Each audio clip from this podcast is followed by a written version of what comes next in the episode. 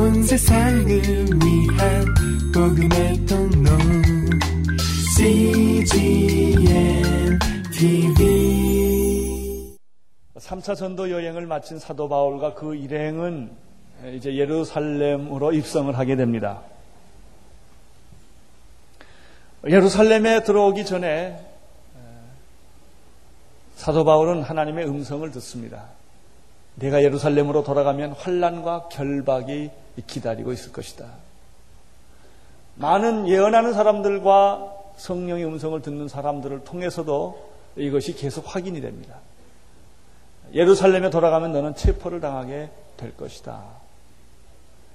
그럼에도 불구하고 사도 바울은 나의 달려갈 길과 주 예수께 받은 사명, 곧 하나님의 은혜의 복음을 증거함을 마치려 하면은 나의 생명을 조금도 귀한 것으로 여기지 않겠다. 이런 결심을 하고 그는 예루살렘으로 들어갑니다.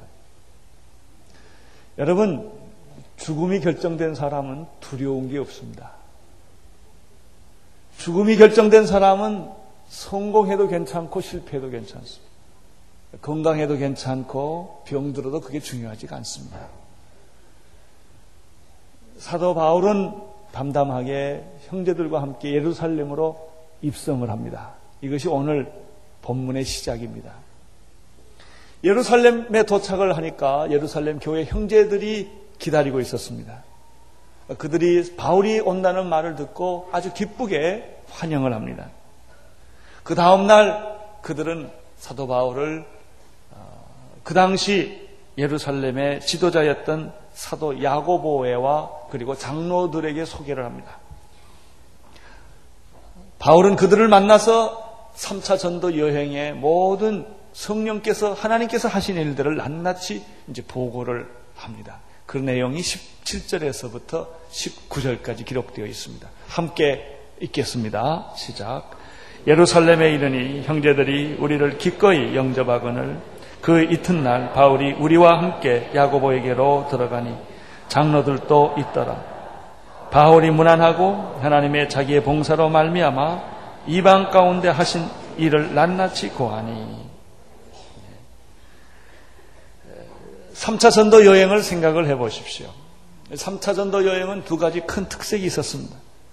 하나는 성령의 세례를 베푸는 그런 일들이 3차 전도 여행의 시작이 됩니다. 성령의 능력과 세례들을 경험하는 일들이 3차 전도 여행에서 시작됩니다. 또 하나는 제자 양육입니다. 특별히 에베소에서 2년 동안 아마 다 합하면 3년이 되겠습니다만은 어, 도란노라고는 작은 학교를 만들어 놓고 거기에서 제자들을 양육하는 것이 3차 어, 전도 여행이었습니다. 특별히 3차 전도 여행에서는 이런 아, 메트로폴리탄 대도시의 경험을 합니다. 그 당시 고대 아주 큰 도시들이었던 빌립보, 에베소, 고린도, 아테네 이런 대형 도시들을 들어가서 거기에서 복음을 전하는 것들을 어, 특별히 3차 전도 여행에서 볼 수가 있습니다. 3차 전도 여행을 통해서 하나님은 영광을 받으셨습니다. 많은 이방인들이 돌아오고 놀라운 성령의 역사들이 있었습니다. 그 일들은 하나님께 찬양을 올릴 만한 일들이었습니다. 밖에서 일, 어났던 일, 예루살렘 밖에서 일어났던 일들은 놀라운 일들입니다. 대개 보면은 어디든지 그렇습니다. 안에서 일어나는 일들은 어, 침체하기가 쉽고 밖에서 일어나는 일들은 아주 그 놀라운 일들이 어, 이, 놀라운 일들을 경험할 수가 있습니다. 성령 역사는 현장들을 목격했던 것입니다. 기적들을 경험하게 되는 것입니다. 저희 교회에서도 아우트리치를 나가는 사람들, 교회 협력 사역을 나가는 사람들을 보면 항상 얼굴들이 볼게 가지고 다니고 사건을 보니까, 현장을 보니까, 실제를 보니까 이런 경우도 예외는 아니었습니다. 사도 바울은 정말 충만한 모습으로 지금 돌아온 것입니다. 그러나 반면에 예루살렘 안에 있던 교회는 어떻습니까? 놀랍게도 위축되고 있었다는 것입니다. 어, 그들이 오순절날 있었던 그 찬란한 모습들은 오늘 이 본문에서 찾아볼 수가 없고 오히려 20년이 지난 지금에는 이 예루살렘의 교회는 몹시 위축되어 있고 겁에 질려 있는 모습을 오늘 우리가 보게 됩니다. 20절을 보십시오. 시작.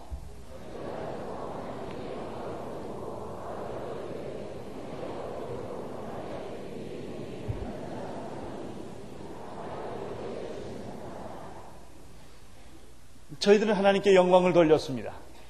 바울이 하는 일들을 보고 아주 굉장한 도전을 받았습니다. 영광을 돌렸지만 바로 그 다음 순간에 수심에 가득 차 있었던 것입니다. 그들은 현실로 돌아왔습니다. 바울더러 이르되 형제여 그대도 보는 바에 유대인 중에 믿는 자 수만 명이 있으니 다 율법에 열심 있는 자라. 사실 그들 그동안 예루살렘 교회는 핍박이 아마 지쳐 있었던 것 같습니다. 여러 가지 어려운 일들을 계속 겪으면서 또 중요한 사도들이 다 떠나고 나니까 그들은 몹시 지쳐 있었던 것 같습니다. 바울의 승전거를 들으면서 한편으로 하나님께 영광이 되었지만 그러나 오늘 예루살렘 교회를 중심으로 일어나고 있는 현실을 보니까 마음이 어두워진 것입니다.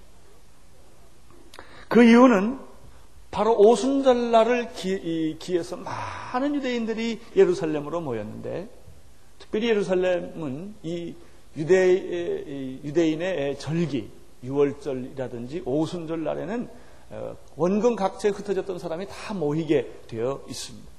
사도 바울은 6월절에 꼭 도착하고 싶었었습니다. 그러나 어, 여행 일정이 여의치를 않아서 6월절에 어, 돌아오지 못하고 오순절 날까지 도착한 것입니다. 어떤 사람의 기록에 의하면 그 당시에 약 200만 명까지 모였다라는 기록이 있습니다. 그것이 사실인지는 모르겠습니다만 오늘 성경에 보니까 예수 믿는 유대인들만 수만 명이 예루살렘으로 어, 모였다는 것입니다.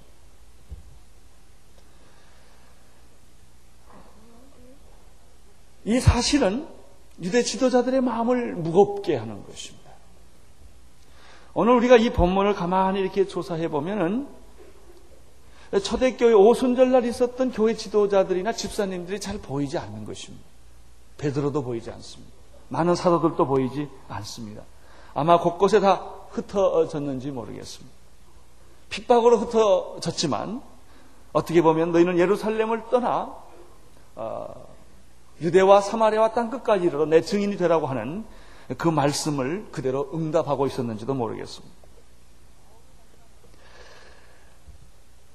바울을 만난 예루살렘의 지도자들은 우선 기쁨에 앞서 어, 염려가 더 먼저 있었습니다. 21절, 22절을 함께 읽게 되기를 바랍니다. 시작.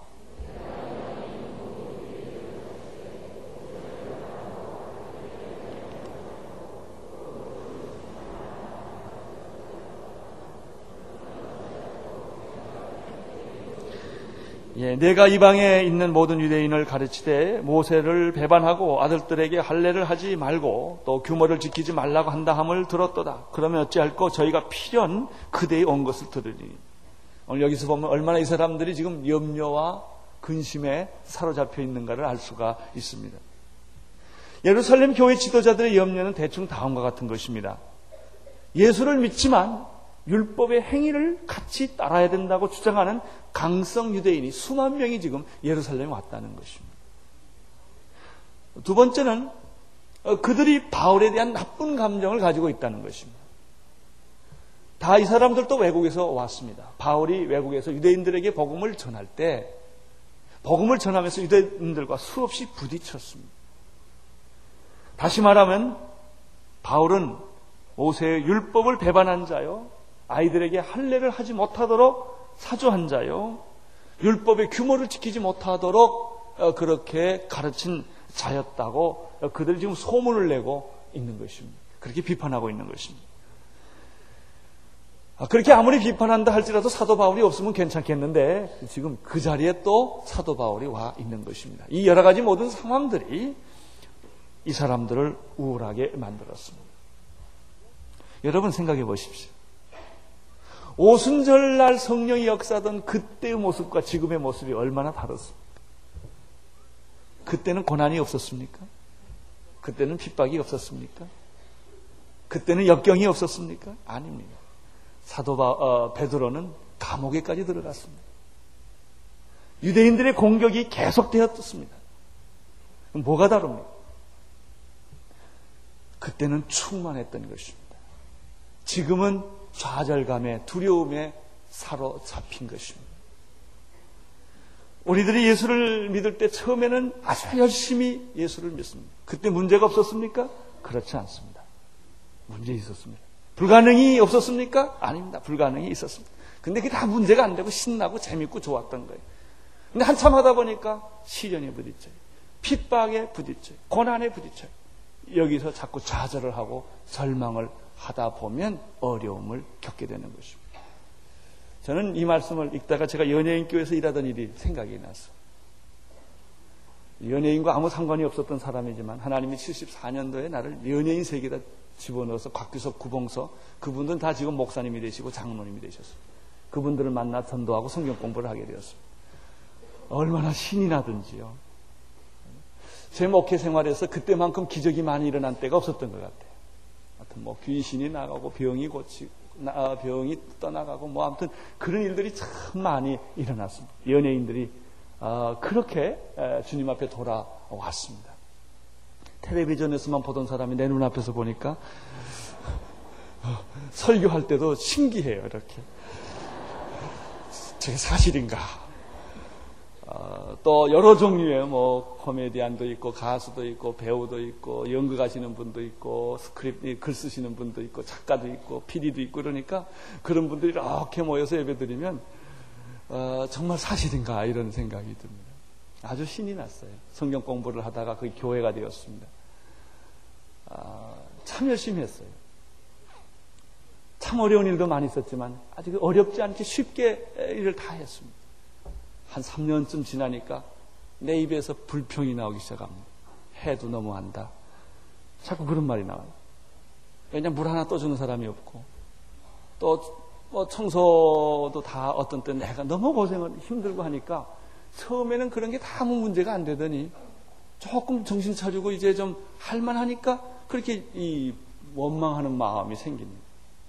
지쳤습니다. 피곤했습니다. 에 도망가자. 나는 그때 대학원에서 구약학을 전공하고 있었기 때문에 내 공부하러 가자. 아, 그리고 연예인 우리 식구들 몰래 다 이제 학교도 연락하고 장학금도 뭐 다 연락하고 그랬습니다. 근데 하나님이 허락을 하셔야죠. 그래서 산에 가서 기도하면 나 갈 겁니다, 하나님. 허락을 좀 해 주십시오. 금식하고 기도해도 전혀 응답이 없습니다. 하나님께 막 수정을 했어요. 그랬더니 응답이 왔어요. 하나님 저들이 해도 너무합니다. 나는 갈 거예요. 그랬더니 하나님이 언제는 안 그랬냐 그래요. 변한 건 너다 그래요. 그들은 안 변했다는 거예요. 3년 전이나 지금이나 똑같은데 내 사랑이 식었다는 것이죠. 내 마음이 변했다는 것이죠. 생각해 보니까 그런 것 같아요. 변한 건 내가 변한 것이었어요. 그래서 다 또 보따리 쌌던 거 풀고 다시 교회를 또 시작하게 되었습니다. 네. 오늘 이 예루살렘 교회를 보면서 처음에는 그렇게 고난이 있었고 핍박이 있었고 불가능이 있었고 어려움이 있었지만 그게 아무 문제 없이 해나갔는데 세월이 지나가다 보니까 이렇게 나약해지고 두려워지고 사람이 무서워지고 소요가 나타나는 것에 대해서 겁을 먹는 어, 이런 모습을 오늘 우리는 여기서 보게 됩니다. 베드로가 생각이 났습니다. 베드로. 그는 배를 타고 제자들과 함께 갈릴리를 건너가던 때 큰 풍랑과 어, 어려움을 겪게 됩니다. 배가 뒤집어지는 것 같습니다. 파도가 어, 넘실됩니다. 그때 예수님이 그 파도 위를 걸어오고 계셨습니다.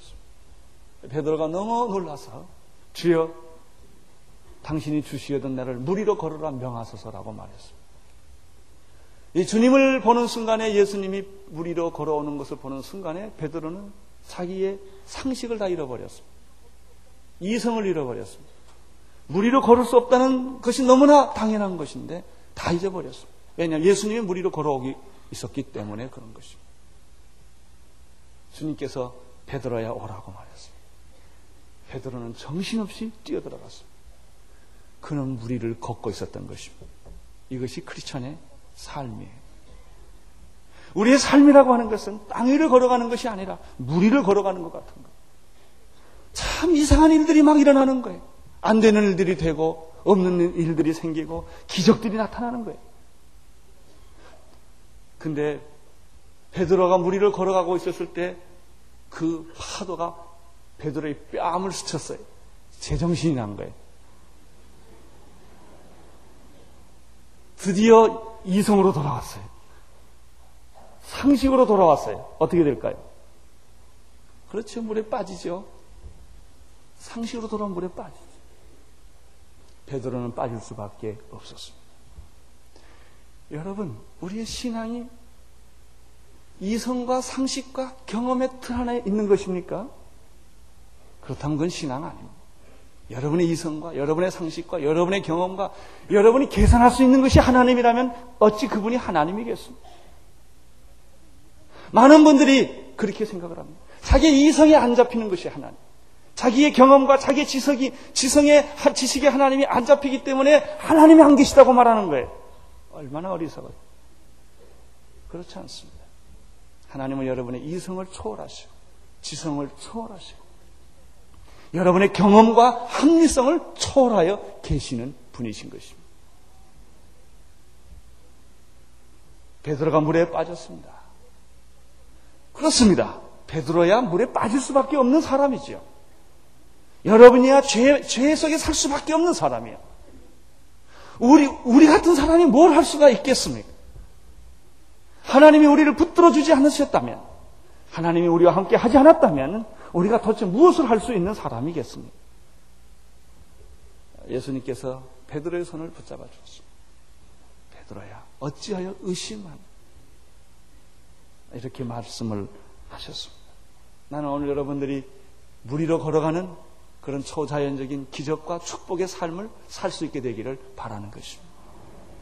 우리 주변에는 여러 가지 나를 좌절시키고 절망시키고 우리의 신앙을 뺏어가는 것들로 가득 차 있습니다.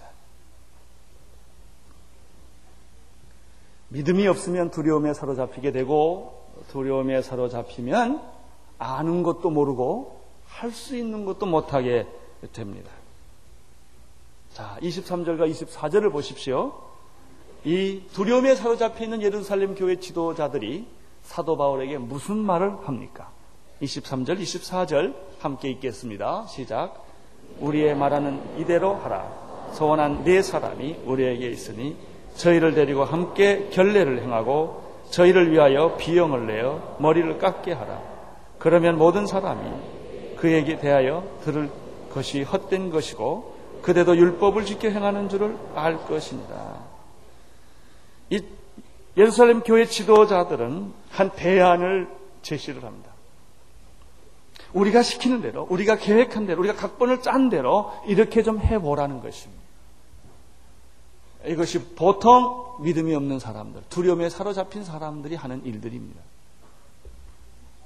그것은 우리 가운데 서운한 사람이 네 사람이 있습니다. 나시린으로서 서운한 사람이 네 사람이 있는데 그 사람들이 가난해서 결례, 머리 깎는 결례를 행하지 못하고 있다. 좋은 기회다. 내가 돈을 들여서 비용을 내서 이 사람들의 결례를 행하는 비용을 내가 대라. 그, 그, 그 사람들을 도와줘라. 그러면 많은 사람들이, 많은 유대인들이 당신에 대한 소문이 헛소문이요. 또 당신이 율법을 그렇게 배척하는 사람이 아니고 지키는 사람이라는 것을 알게 될 것이다. 이렇게 함으로써 이 소요를 피해 가자는 것입니다. 제가 질문을 하겠습니다. 예루살렘 교회 지도자들의 이러한 대안은 전략입니까? 신앙입니까? 신앙에서 나온 것입니까? 하나의 상황적 전략입니까? 예. 이것은 신앙이 아닙니다. 이 두려움으로부터 도망가고 싶은, 피해보고 싶은 인간적인 하나의 전략이었다는 것입니다. 요즘 우리 룻기 QT를 하시죠? 룻이 베들레헴의 기근이 왔을 때 그들은 거기에 있지를 못하고 인간적인 생각으로 그들은 모압이라고 하는 것으로 잠깐 이동을 합니다. 그 결과 무엇입니까?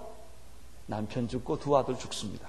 세 과부가 살 수밖에 없는 상황이 전개됩니다. 갈, 갈대아 우르를 떠나 내가 내게 지시할 땅으로 가라고 하나님이 말씀했을 때 아브라함은 순종했습니다.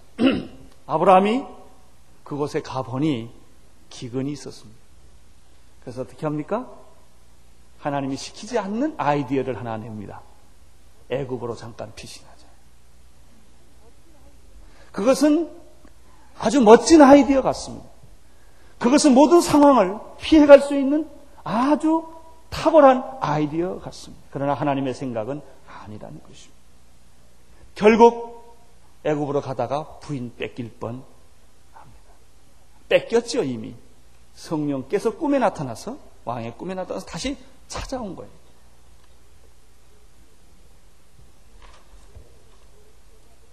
이미 예루살렘 교회 지도자들은 두려움에 사로잡혀 있고 믿음을 찾아볼 수가 없는 그런 상황이 되었습니다. 25절을 보십시오. 25절 시작.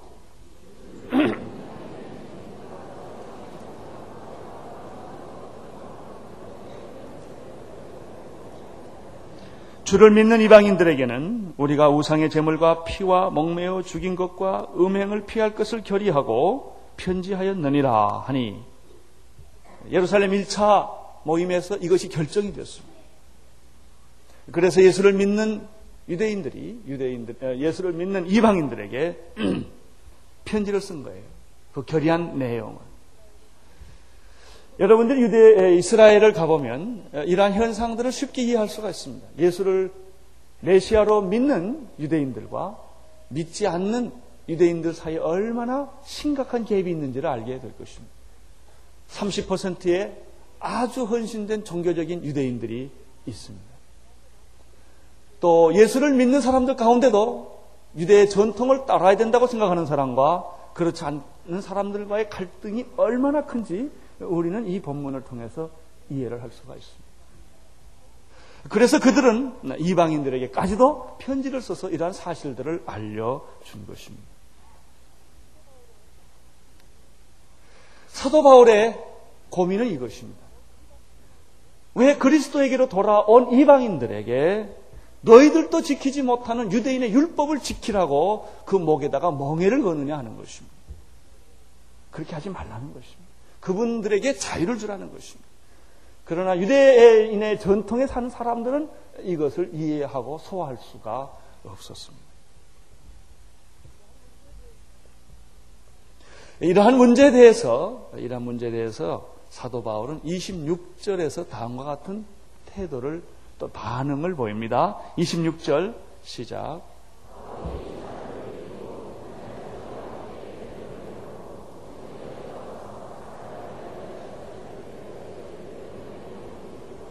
예, 바울이 사람들을 데리고 이튿날 저희와 함께 결례를 행하고 성전에 들어가서 각 사람을 위하여 제사 드릴 때까지의 결례에 만기된 것을 구하니라. 바울은 그렇게 했습니다. 돈을 들여서 어, 나시린의 소원의 모든 결례를 다 행하게 했고 그 결례의 시간이 끝날 때까지 그는 함께 있었고 도와준 것입니다. 자, 질문하겠습니다. 사도 바울의 경우는 전략입니까? 신앙입니까? 이건 전략이 아니고 신앙입니다. 우리 앞뒤 상황을 살펴보면 이런 것들을 알 수가 있습니다. 사도 바울은 이미 예루살렘에 들어오기 전에 그는 죽음을 각오한 사람입니다. 예루살렘에 와서 장밋빛 어떤 어, 어떤 놀라운 일들이 일어나는 것을 기대하지 않았습니다. 환란과 결박이 기다리고 있는 것을 누구보다 잘 알고 있는 사람이 사도 바울이었습니다. 그는 죽음이 두렵지 않은 사람입니다. 그건 이미 체포당할 것을 알고 온 사람입니다. 여러분, 이런 소요 사태가 일어날 것에 대해서 사도 바울이 두려워서 이런 행동을 했을까요? 그렇지 않습니다.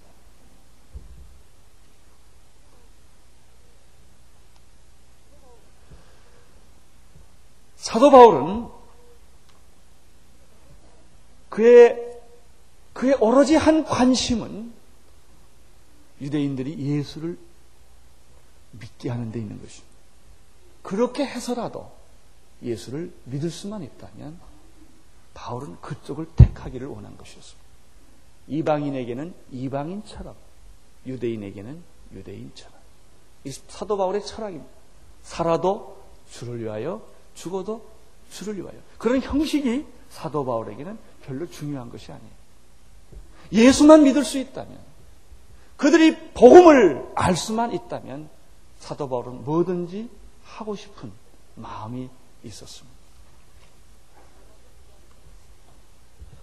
로마서 9장 1절에서부터 5절 사이에 보면은 이런 고백이 절실하게 기록되어 있습니다.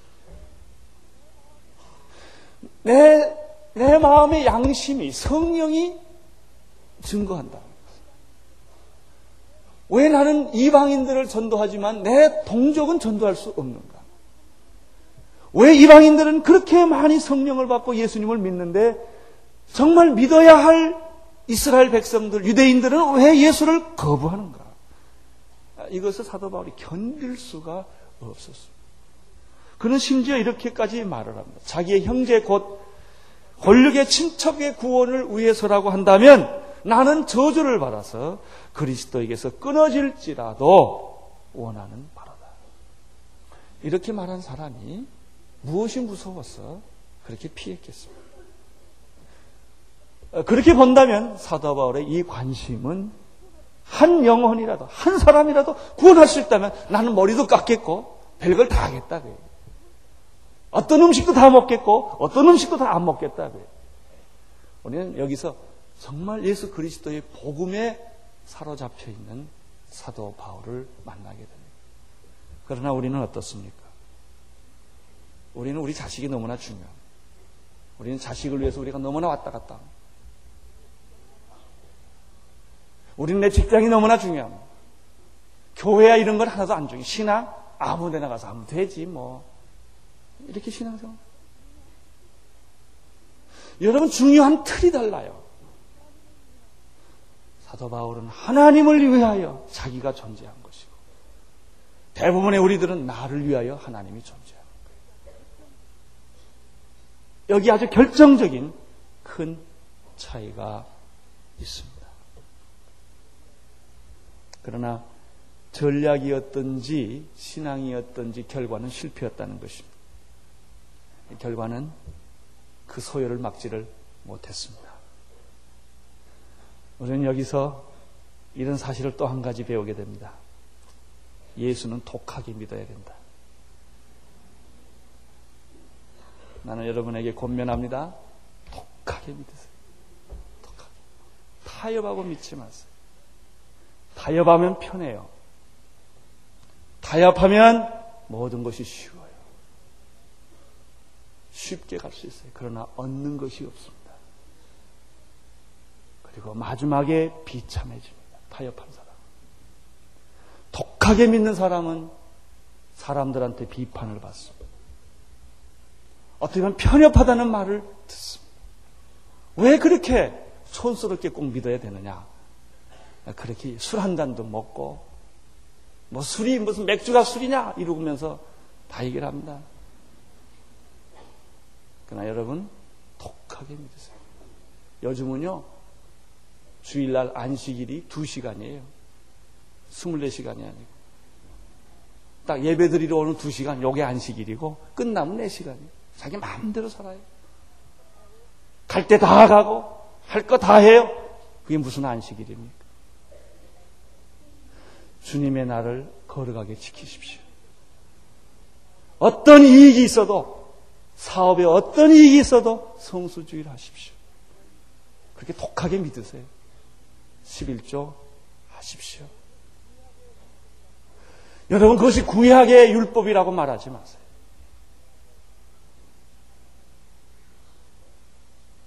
자녀 교육 좀 잘못되더라도 신앙 중심으로 하세요. 다 세상에 빼앗깁니다. 나중에 여러분들 다 빼앗기고 아무것도 얻는 것이 없게 됩니다. 27절에서부터 29절까지 읽겠습니다. 시작.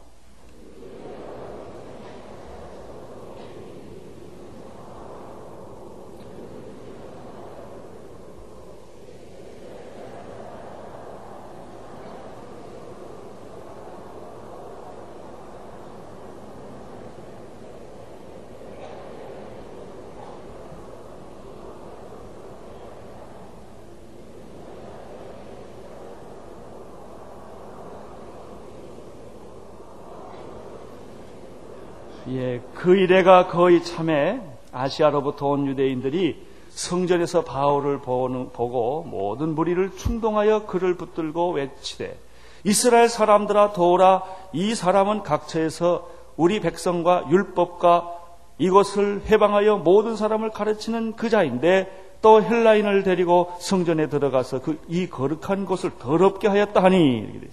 두 가지.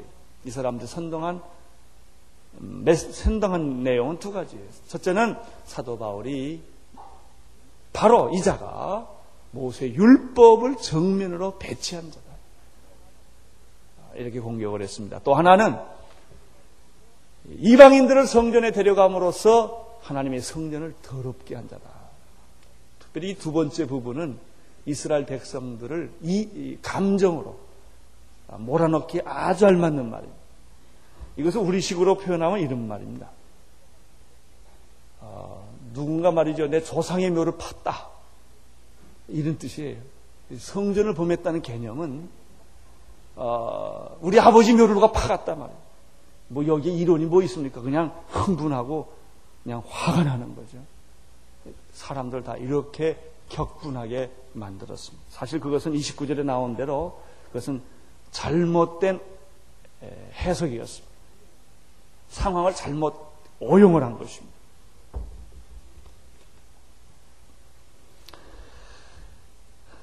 유대인들은 역시 변함이 없었습니다. 끝까지 그리스도를 거부하고 바울을 거부했습니다. 저는 이, 이, 이 말씀을 제가 이렇게 묵상을 하면서 그런 생각을 했습니다. 사도 바울이 예수님 때문에 어려운 일을 많이 겪는구나. 도대체 나는 예수님 때문에 무슨 어려움을 내가 겪었다는 말. 그런 생각을 하게 됐습니다. 여러분은 예수님 때문에 무슨 고생을 좀 하셨습니까? 굶어 보셨습니까? 뺨을 맞아 봤습니까? 모욕을, 모욕하는 소리를 들어봤습니까? 누군가 이런 말을 했습니다. 예수 그리스도께서 당신을 위하여 십자가 못 박혀 죽으신 것이 사실이라면, 그것이 사실이라면, 당신의 헌신과 희생은 더 이상 헌신과 희생이 아니다. 사실 우리가 무슨 헌신을 했다는 말입니다. 우리가 도대체 무슨 희생을 했다는 말입니다. 그리스도께서 나를 위하여 십자가에 못 박혀 돌아가신 것이 사실이라고 한다면, 그것을 내가 정말 믿는다고 한다면, 내가 도대체 무슨 희생을 했다는 거예요? 내가 무슨 헌신을 했다는 거예요? 도대체 내가 한 게 뭐예요? 아무것도 아니에요. 그러나 우리는 우리의 헌신에 도취되어 있어요. 우리는 작은 희생을 하고 자기 희생에 자기가 도취되어 있어요. 과연 우리가 무엇을 했을까요? 그분은 자기의 생명을 다 쏟아서 십자가에서 피를 다 흘려서 우리를 위해 죽으신 것이라고 하면 도대체 우리가 한 게 뭐냐 이게 사도 바울은 가는 곳마다 매를 맞고 도적의 위험과 강의 위험과 신의 위험과 배고픔과 40이 하나 가마매를 다섯 번이나 맞고 기절하고 쫓겨다니고 성령이 그런 표현이 있어요. 마음에 사형 선고를 받고 살 소망까지 끊어져 때까지 간 거예요. 그렇게 본다면 바울이 행복한 게 뭐예요? 자, 모든 사람들이 모든 사람 살아가는 건 다 안정하고 잘 살고 좋은 집에서 수입 좋고 위치 좋고 폼 잡고 사는 건데 하나도 없어요, 이 사람은. 여러분, 그렇게 사는 것이 정말 행복이라고 그런다면 예수님은 제일 불행한 사람이 아닐까요? 장가도 못 가고. 그렇잖아요. 사십도 못 살아봤어요. 인생의 사십이 뭔지도 잘 모르셨다고. 그는 십자가에서 죽었어요. 여우도 굴이 있고 공중 나는 새도 깃들일 것이 있지만 인자는 머리둘 것이 없었다. 그는 밤이 맞더러 새벽 오히려 미명에 피곤하게 그는 사역을 했어. 그리고 그에게 남겨진 보상이라는 것은 십자가예요. 그것뿐이에요.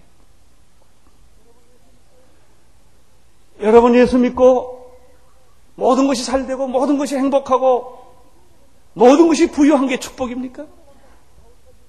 그런 기준으로 본다면 바울과 예수님은 어디다 두어야 합니까? 한 번도 그는 따뜻한 방에서 자본 일이 없는 사람. 옷을 제대로 입고 다녀보지 못했을 거예요.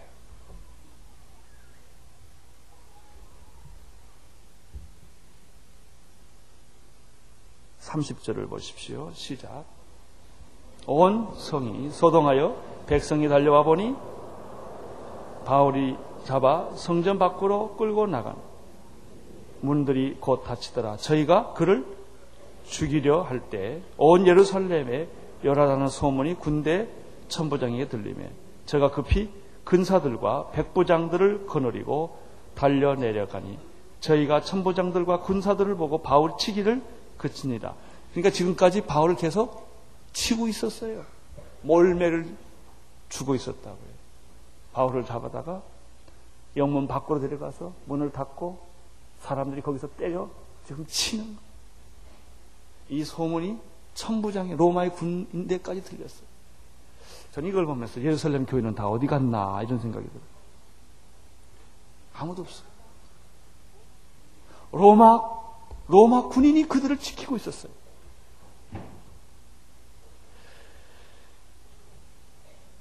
바울은 이렇게 맞았어요.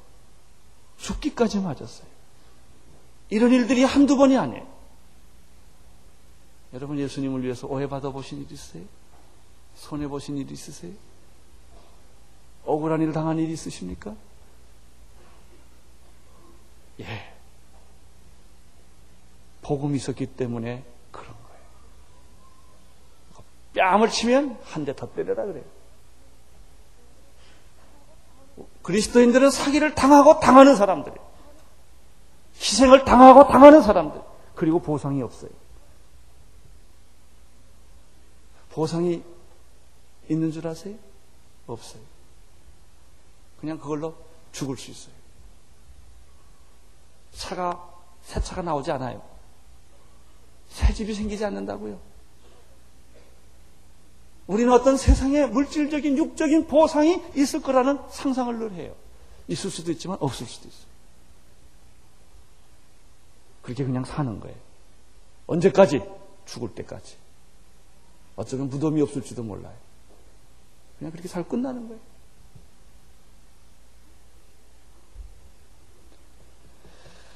아, 그런데 사도 바울에게 로마 군인이 나타났어요. 로마 군인들이 나타나가지고 33절 보세요. 이에 천부장이 가까이 가서 바울을 잡아 어떻게 했죠? 두세 서로 드디어 뭐 했어요? 결박을 했어요. 이 결박은 무슨 결박입니까? 로마로 가는 결박이에요. 하나님이 예언이 응답되는 결박이에요. 고난이라고 다 고난이 아닙니다. 어쩌면 여러분이 망할 수 있어요. 그 망한 것이 축복일 수가 있어요. 안 망했더라면 큰일 날 뻔했어요. 대학교 떨어지기를 얼마나 잘했는지. 어떤 경우에는 그런 게 있다고요. 내가 병든 게 얼마나 가, 감사했는지.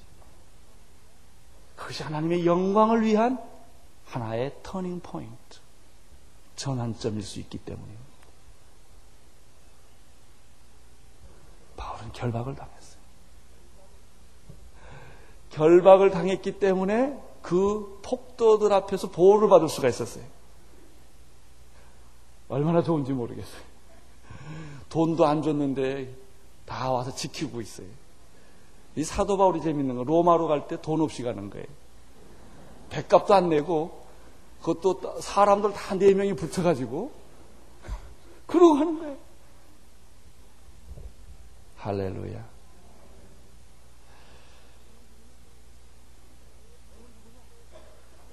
너는 누구냐? 왜 이런 일로 인하여 잡혔느냐? 라고 33절에 아무리 사람 물어봐도 34절에 보니까 무리 가운데서 어떤 이는 이 말로 어떤 이는 저 말로 행설수설하는 거예요. 왜 그럴까요? 죄가 없으니까. 근데 죄가 없는데 사건이 생겨요. 이런 사람 있지요? 잘못 안 했는데 뭐가 사건이 많은 사람들. 걱정하지 마세요. 여러분이 죄를 지어 매를 맞으면 싸지요. 맞아. 싼 거지요. 근데 그러지 않은데도 고난이 올 수가 있어요. 모르는 거예요. 바울의 생에는 하나님이 함께 있었어요. 여러분의 생에도 하나님이 함께 하시기를 바랍니다.